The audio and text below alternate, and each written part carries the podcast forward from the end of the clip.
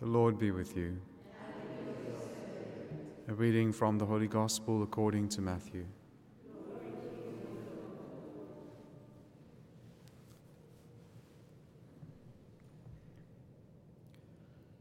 As Jesus was going up to Jerusalem, he took the twelve disciples aside, and on the way said to them, Behold, we are going up to Jerusalem and the Son of Man will be delivered to the chief priests and the scribes, and they will condemn him to death and deliver him to the Gentiles, to be mocked and scourged and crucified. And he will be raised on the third day. Then the mother of the sons of Zebedee came up to him with her sons, and kneeling before him, she asked him for something. And he said to her, What do you want? She said to him, Command that these two sons of mine may sit one at your right hand and one at your left in your kingdom. But Jesus answered, You do not know what you are asking. Are you able to drink the cup that I am to drink? They said to him, We are able. He said to them, You will drink my cup, but to sit at my right hand and at my left is not mine to grant but it is for those for whom it has been prepared by my Father. And when the ten heard it, they were indignant at the two brothers. But Jesus called them to him and said, You know that the rulers of the Gentiles lord it over them, and their great men exercise authority over them. It shall not be so among you, but whoever would be great among you must be your servant and whoever would be first among you must be your slave. Even as the Son of Man came not to be served, but to serve, and to give his life as a ransom for many. The Gospel of the Lord.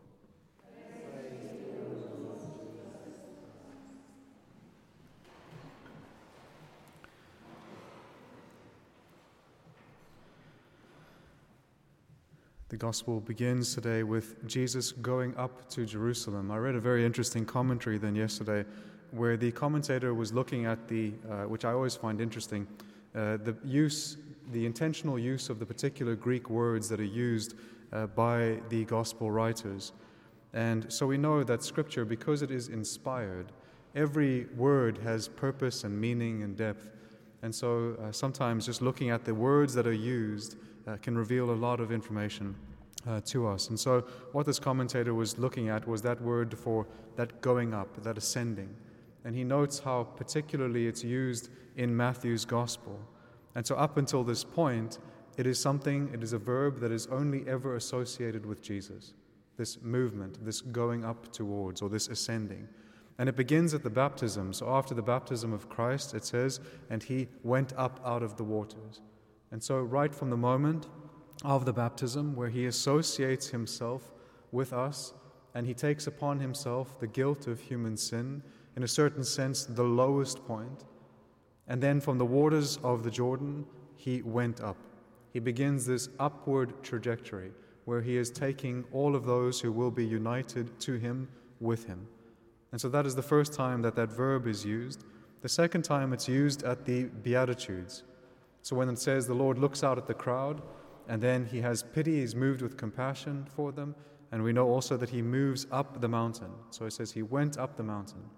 And then when he gets to the top of the mountain, he teaches them and he gives them truth. The next time that the verb is used is at the feeding of the 5,000.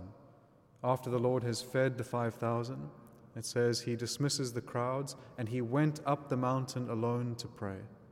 And so we can see that in this going up is both connected with prayer but also with feeding.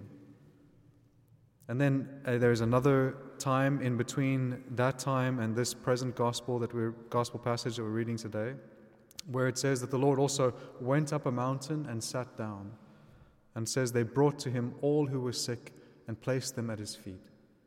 And so it's very profound. And so what the commentator was knowing, noting is that every time that the Lord goes up, it is with particular intention for the good of those who are following him. And so, for the first time, it's to instruct them with truth. For the second time, it is to feed them, to, be, to nourish them, but also to pray. And the third time, it is that they, that they might receive healing at his feet. And so you can see all of these beautiful works of grace and mercy that flow from Christ. And they are always tied with this verb of going up, this movement upward. And so then, what we see in the gospel today, this verb which has always been associated only with Christ, is now extended to those whom he calls into intimacy of life with him. It says, as Jesus was going up to Jerusalem, now it's different. He takes the disciples aside, which is to take them away from something, but towards himself. And on the way, he said to them. And so, what the commentator was noting is that this is that intimacy of dialogue that comes with prayer where divine secrets are revealed to the human heart. And so Jesus takes them aside and speaks to them on the way. And now he includes them in this going up. He says, Behold, we are going up to Jerusalem. So now it is no longer Christ alone, it is also those who are brought into this intimacy of life with him by his grace and by that intimate communication with Christ through prayer and through their knowledge of him. And so they're going up towards Jerusalem. And this going up has a stop, if you will, in the earthly Jerusalem, where the Lord will be crucified, where he will die, where he will suffer for our sakes, but also where he will rise from the dead. And it is through his passion that this going up, if you will, will continue. Is that the earthly Jerusalem is their current destination, but not the final destination. The heavenly Jerusalem is where our life is oriented. And so, this line from Christ, Behold, we are going up to Jerusalem, this is also the Jerusalem of the kingdom of heaven, the city of God, where we are all called. And so, this going up with Christ is what we are invited into in this season of Lent. It is something that He does for us, it is something that His presence and His words give us strength for. We see that He is able, through His presence and through His words, to prepare His disciples for difficulties and sufferings that are to come.